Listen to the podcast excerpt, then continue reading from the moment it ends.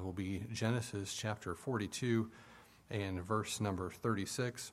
While you're turning there, just an announcement for you um, parents that have young people. There is going to be a, uh, we're going to a youth rally this Friday, uh, leaving the church at 11 o'clock, returning at 9. Your young person knows about it. There is no charge. It's at Sheridan Baptist Church, and we'll be leaving at 11, returning at 9. I encourage you to encourage your young person uh, to be at that uh, youth rally. We'll be leaving the church again at 11 o'clock, and it is, there, are, there is no charge. Meals are provided for them. Genesis chapter 42 and verse number 36. There's a Bible there in front of you in the chair back, or this, it'll also appear on the screen. For those of you who are able, if you'll stand at this time for the reading of God's Word. Genesis chapter 42 and verse 36. The Bible says, And Jacob their father said unto them, Me have ye bereaved of my children. Joseph is not, and Simeon is not, and ye will take Benjamin away all these things are against me. Let's pray. Dear Lord, I thank you for this uh, opportunity to have to hear your word preached. I thank you for our pastor. I pray you just use him now. You can be seated.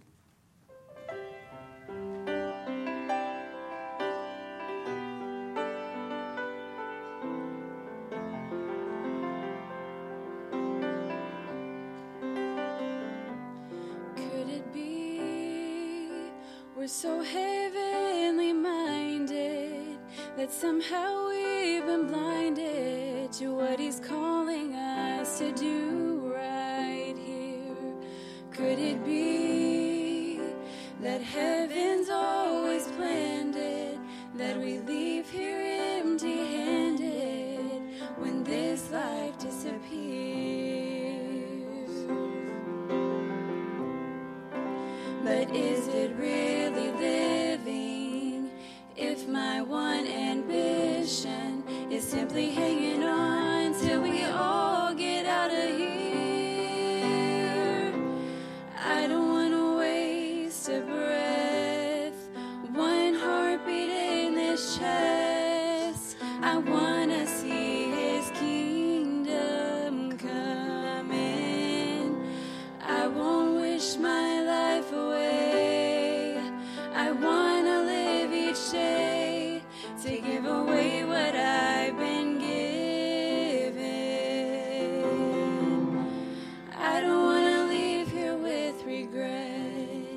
I want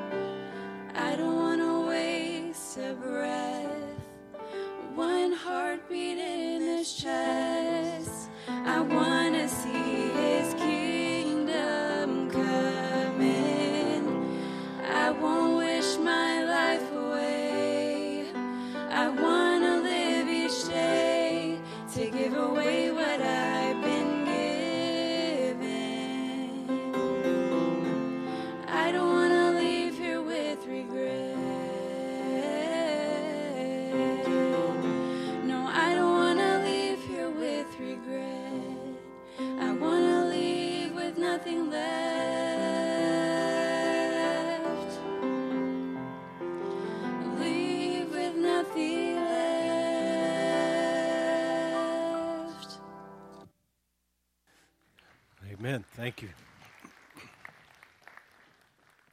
All right, that's a that's a good reminder for us, and uh, they sung that last Sunday evening, but I, I think we had a little bit of a mic issues, so I asked them to sing it this morning, um, and I'm grateful they did. Well, that's a that's a good thought. I I don't want to leave with regrets. I want to leave with nothing left, because you and I are taking nothing, nothing with us. Nobody heard that, so don't worry about it. You know, it's it's, it's always amazing, isn't it? But that's how we feel sometimes. You know, we we look at our lives and we're we're saving and banking and hoping for. Um, to have so much left. I ran track and cross country when I was in high school. I wasn't very good, but I loved to run. We had some really good runners on our team. But I remember our, our uh, cross country coach, and uh, he would always tell us if you have a lot left in the tank at the end of the race, he said, then you have wasted your race. And I, I don't know if you've, if you've ever run, anybody in here ever run distances, you know what I'm talking about okay? I, I don't mean couch to fridge. All right, that's that's not what I'm talking about. So those of you, some of you, you know that, but Pastor, that is a struggle. that's why we have children, you know, so they can they can get it for you.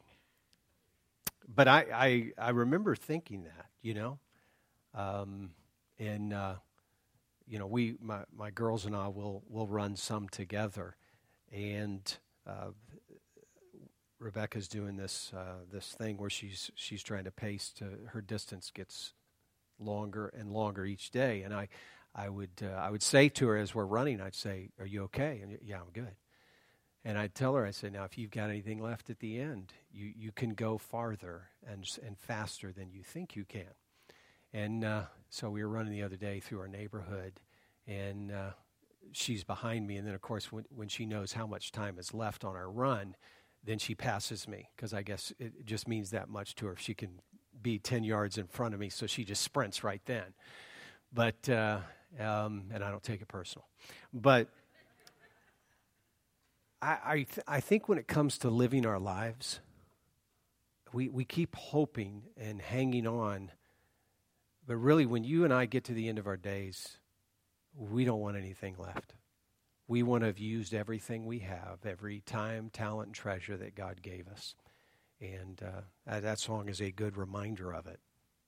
Last week, we started this message, and I had three people tell me after the service that I left them hanging because we talked about Job's bad day, and we didn't get beyond that.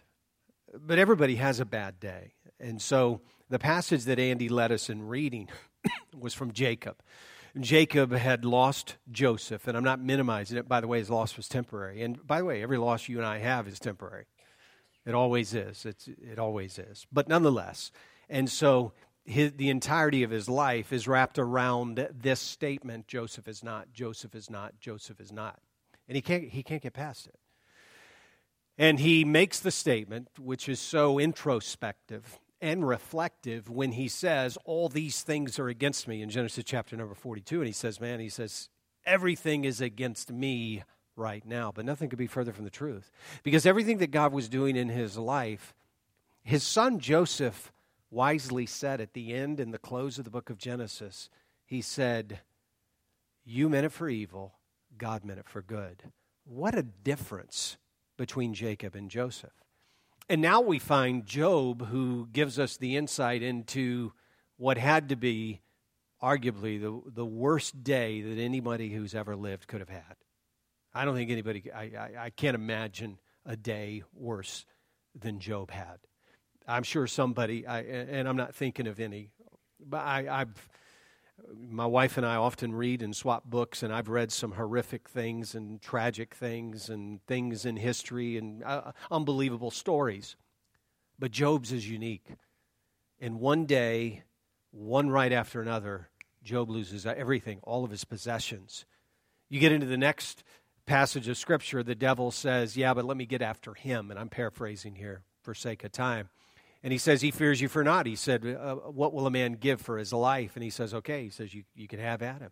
You can afflict him, you can torment him. He said, but you can't take his life. And so at that moment, Job not only has lost his possessions, not only has lost all of his wealth, his livestock, his children, 10 children perish in a, in a terrible storm that collapses the, the structure in which they're living. And then from the sole of his feet to the crown of his brow, he's covered with terrible, loathsome sores, and they're secreting a terrible, painful f- fluid, and it's just, just awful. And he's sitting here, he's stripped himself, and he puts on nothing but sackcloth and ashes, and he sits here and scrapes those terrible sores. That's Job. That's his day. Now, the next time you and I think about a, a, bad day, I believe, I believe with all of my heart that one of the reasons, and I can't begin to know the mind of God, but I believe with all of my heart, one of the reasons he put Job in there was here's the guy. You look at this guy. Because the moment you think, but yeah, but Pastor, you don't know what happened to me. No, I don't, but look at this guy because God set him apart and put him up there. So the title of the message is simply Don't Lose It When You Lose It. We're going to jump right in and, and get into the heart of it this morning. Lord, help now, please. We ask you to uh, guide and direct our words and our thoughts. And Lord, when we say help now, please, it is a petition, it is a request, not a demand. What are we to even ask? We think of the psalmist who said, What is man that thou art mindful of him? But Lord, you knew that every one of these people were going to be here today. You knew that every one of us we were going to show up with whatever condition our hearts are in, whatever weight rests upon our shoulders, whatever troublings are brewing in our minds, whatever unrest there lies within our spirit. But God, they came today. And Lord, I'd ask you to speak to each and every person here. There is no one that is capable of reaching the heart of man but you. And Lord, we know that there is a work that you long to do. And Lord, if there's one here that's lost, would you save them? But I believe, Lord, there's probably many here that are struggling. And God, would you just help today? We ask that your will be accomplished in our midst. Speak to us as only you can. Again, we pray in Jesus' name. Amen. Don't lose it. When you lose it, Jacob did, Job didn't. The first thing we notice about Job was he lost his wealth one after another. The Sabaeans fell upon and, and took his oxen, sheep, camels, servants, and so forth. Then he lost his loved ones. We talked about that with his children. I can't imagine it, and I'm not trying to skip over it because I just can't imagine it. I have preached the funerals for numbers of children over the years. Uh, we were at one on Friday for one of our bus riders, Arvin, who passed away uh, just over two weeks ago, right about two weeks ago. My wife played the piano, Damien sang, and those are tough ones. He was 15 years old. I, I can't imagine what it's like to lose a child. I, I, I can't. Some of you have. I, I can't imagine. Job lost 10 in one day. He lost his wealth, he lost his loved ones. The third thing we noticed was he lost his health. It's gone. You know, it's one thing we, we try to hang on to, and we try to do everything we can to ensure that we're going to be around. That's why we, I enjoy running, but I enjoy the benefits of running probably now more than I do the actual running, though I, I do enjoy it. But, but I run more now so that I can eat little Debbie cakes. um, and if you didn't get one last week, I'm sorry, we're all out. But I, but I, but I do those things, and I, I try to eat fairly well, and and and try to do some little bit of exercise. But I know at the end of the day, you know, my my health will go. It goes in various stages. Sometimes sooner. Sometimes it's. Uh, sometimes it's our strength and our faculties stop working, and sometimes it's you know our eyes go and we start wearing uh, wearing glasses, and then we have to update our prescriptions uh, because our arms aren't long enough. And then um, we realize it's tough to even put on a pair of socks in the morning, and all things are hurting and muscles hurting you didn't even know you had because our health goes. Sometimes you'll get bad news from a doctor, and you'll hope it, uh, it's cared for and hope that uh, things go well. But Job lost his wealth, he lost his loved ones, he lost his health. And then the fourth thing, which is new for us this morning, Notice, if you would, on the screen there in front of you in Job chapter number 2 and verse number 13. So they sat down. These are his three friends. So they sat down with him upon the ground seven days and seven nights, and none spake a word unto him, for they saw that his grief was very great. By the way, if you don't know what to say, don't say anything. It's not, it's not the message, it's not in the notes, but truthfully, if you're not sure what to say when someone's going through a tough time, then usually you don't have the words. Sometimes it's, and by the way, I think it's within the heart of man for, for the most part. And I know what the Bible says about the heart it's deceitful above all things and desperately wicked. Who can know it? But I think it's within the heart of man to try to want to offer something. But these guys were wise enough to not say anything for seven days. Now, when they open their mouths, they're going to be, they're going to be wrong in their assessment of the situation anyway. But sometimes, if you see someone who's going through a difficult time and you think, I've got just what they need, you may not have what they need. Sometimes it's simply best to say, I'm so sorry. Sometimes it's just the comfort of knowing, I'm praying for you. Sometimes it's just a note, I'm thinking of you. Because many times when we don't know what to say, we just butcher it. In this particular case, that's what happened with Job. Job chapter 4 tells us Eliphaz, the Temanite, answered and said, and notice this in these eight verses. If we essay to commune with thee, will thou be grieved? Verse, verse number one Then Eliphaz the Temanite answered and said, If we essay to commune with thee, will thou be grieved? But who can withhold himself from speaking? Here's Job. He's in an ash heap nothing but sackcloth and ashes, covered in boils. For seven days they sit with him and say nothing. Here's what Eliphaz says first. He says, But who can withhold himself from speaking? I've got to say something. Behold, thou hast instructed many. Thou hast strengthened the weak hand. So he begins by bragging upon Job. He says, You've done such a good job instructing people, and you've helped a lot of people. Thy words have upholden him that, that, that was falling and thou hast strengthened the feeble needs. But now it's your turn. But now it has come upon thee, and thou faintest. It toucheth thee, and thou art troubled. These are tough words from a friend. Is not this thy fear, thy confidence, thy hope in the uprightness of thy ways? Remember, I pray thee, whoever perished, being innocent, where were the righteous cut off? Even as I have seen, they that plow iniquity and sow wickedness reap the same. In other words, he's saying, You comforted people for so long, and now you're in the midst of it. He said, Now what? You've instructed people, you've strengthened them in their weak times. In other words, let me say it this way you've helped people in their mess, but what are you going to do when it's happening to you? These are not the words that he's expecting to hear from a friend, but that's how he says it. He says, This is not happening by accident. In other words, God's doing something to you. This is a result of God's hand upon you. And nothing could have been further from the truth. In fact, God set apart Job by saying, There's nobody like him, one that feared God and eschews evil. He said, And here is Job, and so you go ahead and have your hand at him. But when everybody is observing what's happening in Job's life, they say, You're not innocent. I tell you why this is happening. And the fact is, they have no idea. And so, what does Job say to them? I've heard many such things. They each speak long, long speeches, chapters of rebuke, chapters of criticism, chapters of, of letting Job know what they think and what their opinion is on the situation. And Job has this to say to them I've heard many such things. Miserable comforters are you all. You see, because even Job, who lost all of his health, all of his wealth, lost his loved ones, one of the hardest things for him was losing the company of his friends and enduring the criticism that came, the criticism that came with it. Because most of the time, people do not know what you're going through. And I will say this people never know why you're going through it. Nobody.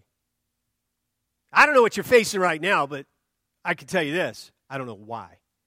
I'm going to tell you that straight up. Sometimes people say, Why? But by the way, the greatest that ever lived, the Son of God robed in flesh, asked the question, My God, my God, why? And so when you're up against it and you're trying to figure out, I, I've lost this and I, I've lost this and I can't believe this has happened, and, and you, you're, you're tempted to do as Jacob did, all of these things are against me.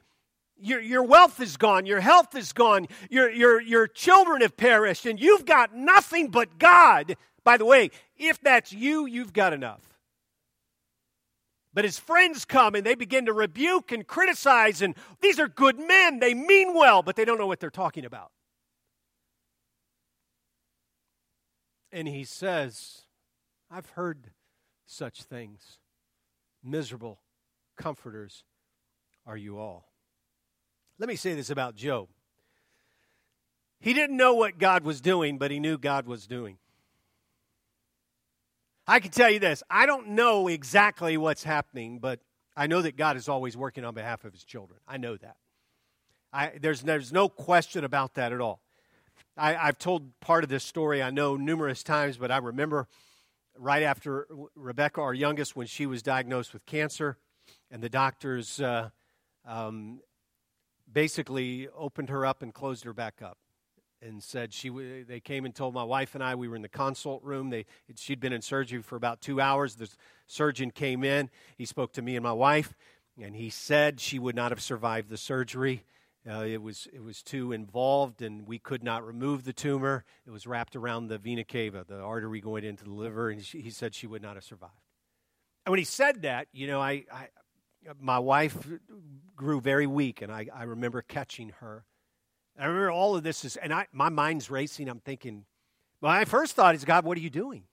That's my first thought. My first thought is, why are you doing this? What are you doing? And why us? And everybody that goes through anything, whatever your thing is, whatever it is, whatever it is right now, whatever it was in the past, or whatever it is yet to come, because the message is not always for the moment. Sometimes it's for what you've been through, and sometimes it's for what you're yet to face. But I, and I remember thinking, man, what are you doing here? And she was uh, brought back out into recovery and then taken to a room. And I remember her crib was uh, one of these steel, such a foreboding crib with all these tubes going into it. And, and uh, on one of those uh, days, they allowed her, Tony rolled Rebecca out onto an overlook that overlooked the city of Cincinnati, downtown Cincinnati. This was at Cincinnati Children's Hospital. My wife was sitting there just trying to trying to rock her back and forth, and she had tubes in her chest, and she was on meds and all kinds of things, and and I was on the other side of this overlook, and I was I was trying to get an answer from God. Really, I really wanted Him to say something to me, and you know sometimes you'll you'll take anything from God, and I remember asking God why, asking God what, and not being satisfied with any kind of answer at all. And I remember walking over to my wife, and my wife's sitting there, tears running down her face, and I knelt down in front of her on the ground. I put my hands in her lap, and I, I said, she said, tears running down her face, she said, Don't tell me anything unless it's good news.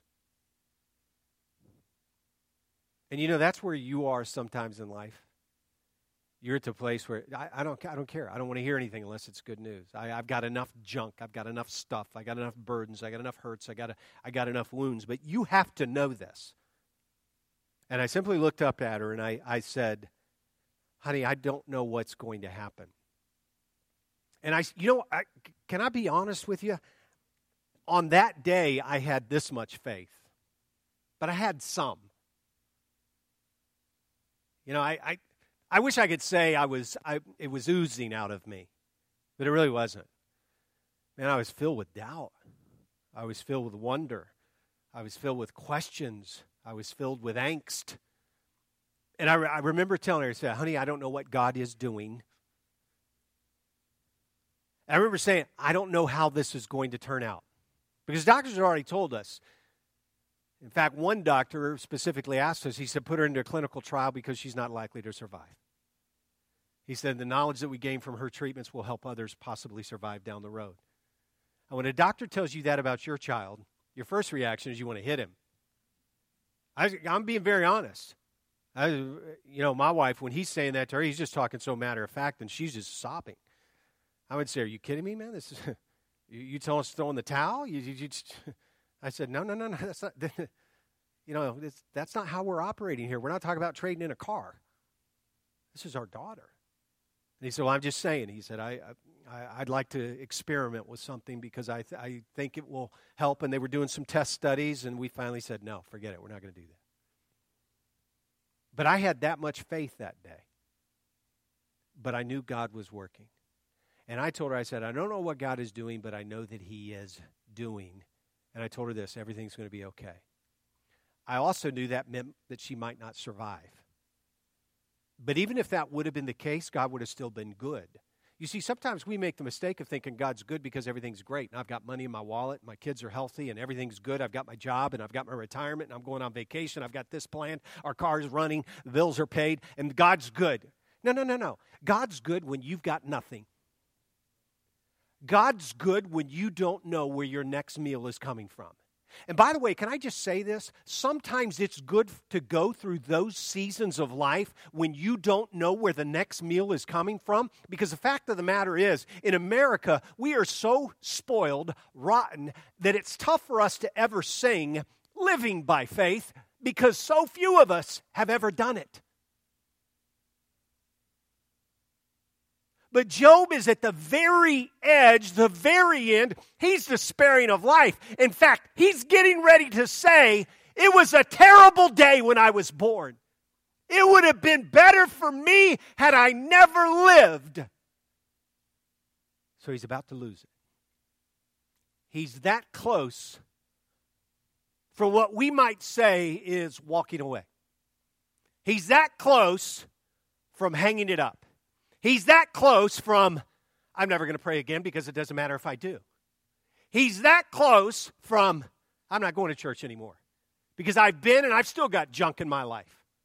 I'm not even going to tithe. I'm not going to put money in the offering plate. I'm going to spend it on myself. You know why? Because I've tried that Christianity and it didn't work for me. People make those statements when they get to the Jacob and Job moment and they turn Jacob's direction all these things are against me, but not Job. He didn't know what God was doing, but he knew that God was doing. I want to show you a couple verses very, very quickly. The Lord said unto Satan, we've already read this, Hast thou considered my servant Job? There is none like him in the earth, a perfect and an upright man, one that feareth God and escheweth evil.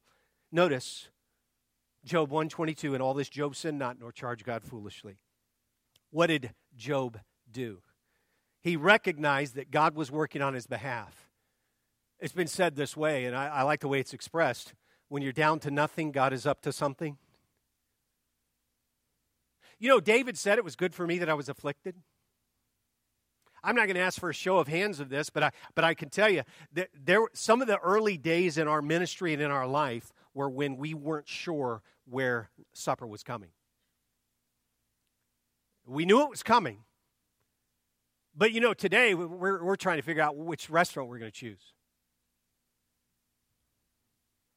I mean, we, we go to the grocery store with liber, liberality and ease. We, we, we, don't, we typically don't even worry about those things.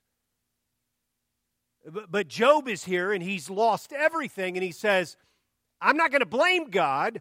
I'm not going to charge him foolishly because it would be a foolish thing to look at my life and say, Why don't I have what he has? Why don't I have what she has? Why has God dealt with me thusly? But Job doesn't do that. You know why? Because the Word of God says it's a fool's game. Notice further Job 2:10, but he said unto her, his wife rebuked him. She said, Curse God and die. He said, Thou speakest as one of the foolish women speaketh. What? Shall we receive good at the hand of God? Shall we not receive evil? In all this, did, Job, did not Job sin with his lips? Let me tell you, the first thing Job did was he kept his faith. He kept his faith. We sing a song, I know whom I have believed. And I'm persuaded, Paul wrote it, that he is able to keep that which I have committed unto him against this day. You know what Job says? He, th- this is so amazing because he's lost all of that. And then he gets to this place in chapter number 13 after he's heard his three friends who've rebuked him so sternly, and he's told them, You are miserable comforters. Though he slay me, yet will I trust in him But I will maintain mine own ways before him. What is he saying? I'm not going to stop doing what I'm doing just because things aren't going my way. You see what happens, and I use this, I, I mentioned this phrase several months ago. In fact, might have even been last year. Sometimes when things aren't going like you want them to, you, you put God on trial. We do. We have a, it's like we enter into a courtroom in our life, and God's over here sitting on the witness chair, and we ask him to lift his hand, promise tell the truth, whole truth, nothing but the truth, and then we put him on trial, and we start, we begin to grill him. How come I didn't get that job? How can I get that? How, why didn't I get that raise? Why didn't I have that promotion? How come, how come I lost this? And we, and we start grilling God. Like all we're supposed all we're supposed to get from God is blessings. But as a child, there were times my dad and mom always saw that I was fed. But they didn't mind to make my bottom red. So poetic. They really didn't. Did they love me less? Did they prove they didn't love me? Oh, you're only supposed to give me money when I need it for a youth activity and food when I'm hungry and clothes when I need them for school. And you got to buy me all the latest and the best because I want to look cool and fit in. And so we put our parents on the stage and we begin to grill them because they didn't do what we thought they should do. We do it to our spouses. We do it to our coworkers. We do it to our friends. And the worst thing we can possibly do is we do it to God. There's nobody here today that has absolutely everything you thought you were going to get in life. And there's no one here of any age who has gone through life untroubled, unfettered, and unharmed.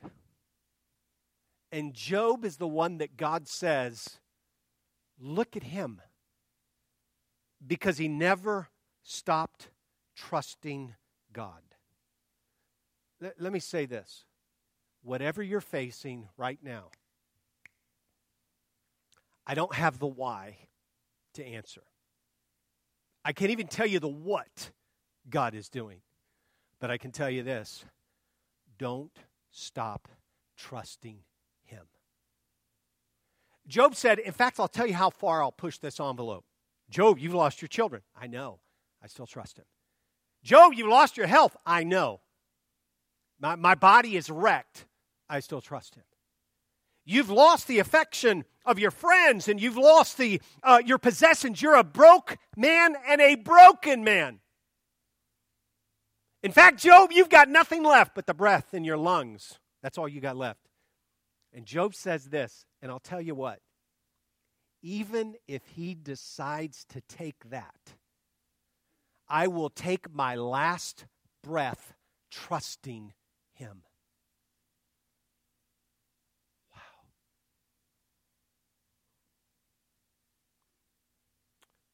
Where are you at today? Are you wondering what he's doing? Are you frustrated he's doing?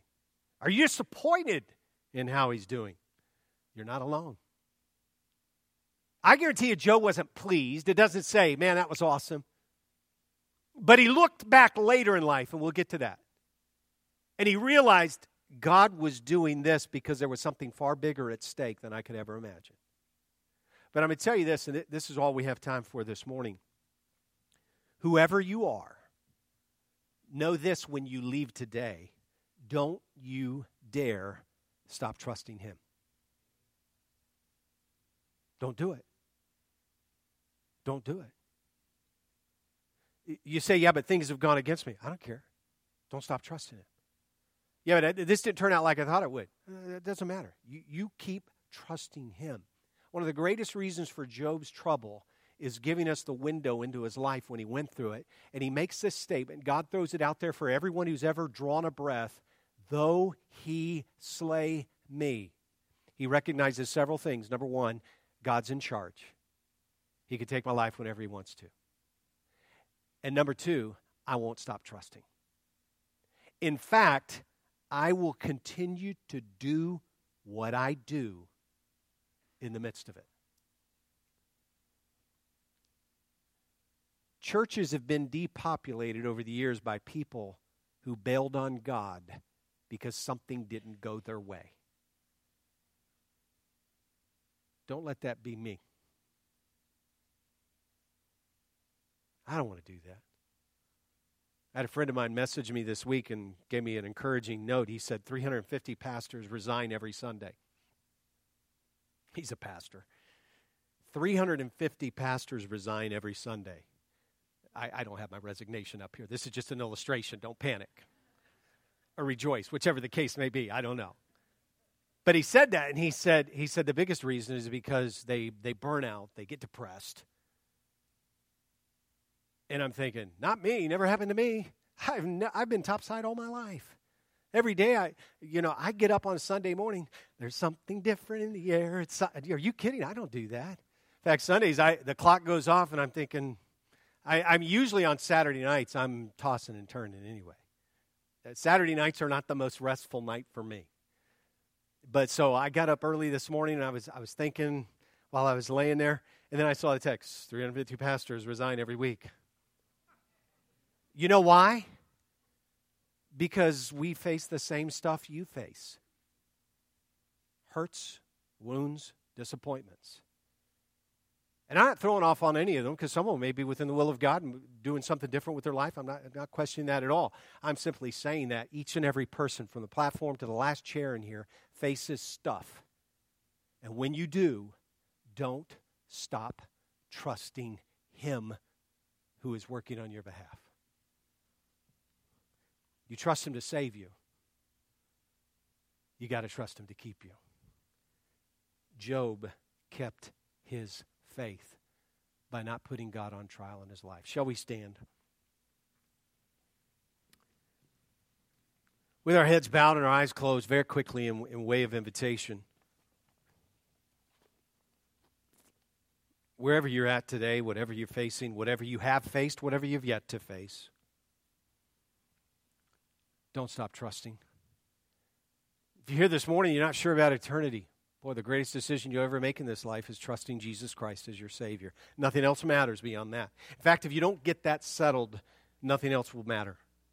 You must be born again. You must be born again. You must be born again.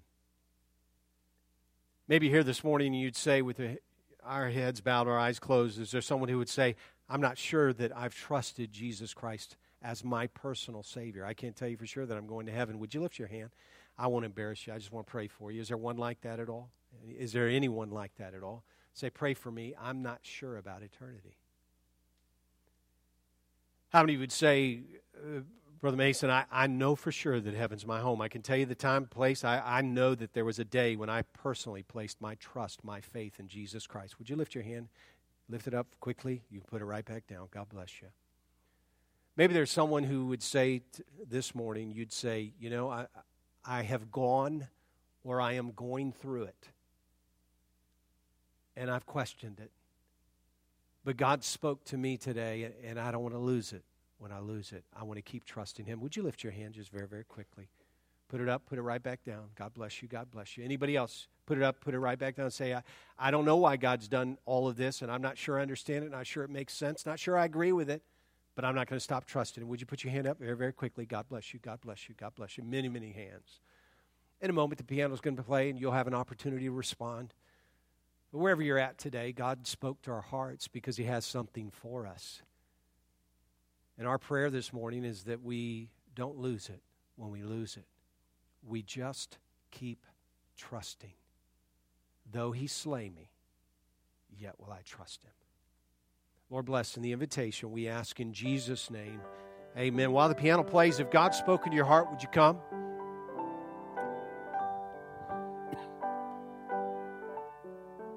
You're welcome to pray there at your seat.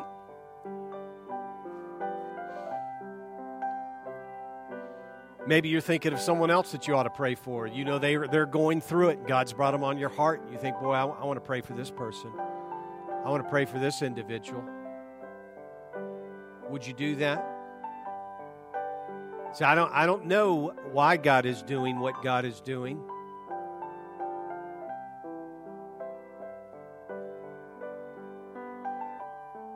Somebody else, several folks at the offer. at the altar this morning?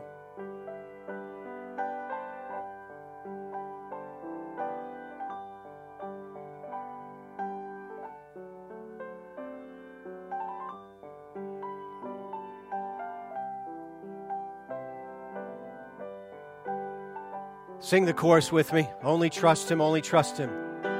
Only trust Him, only trust Him, only trust Him now. He will save you, He will save you, He will save you now. Well, I hope. Uh, I hope somebody was helped today because I know that's what God wants to do. He wants to remind us hey, do you trust me? And he said it to Job, and Job came through. And uh, that's what God wants to do for each and every one of us. Boy, thank you for being here. I want to encourage you to uh, be back tonight if you're able. Tonight we'll have some of the young people sharing testimonies from camp, and uh, we'll also uh, continue our series on winning at what matters most. Uh, I know a lot of you folks will be traveling. We've got the closing days of summer, and, but I, I pray you'll be safe as you travel. And thank you for making time to be in the Lord's house and be faithful. Be faithful.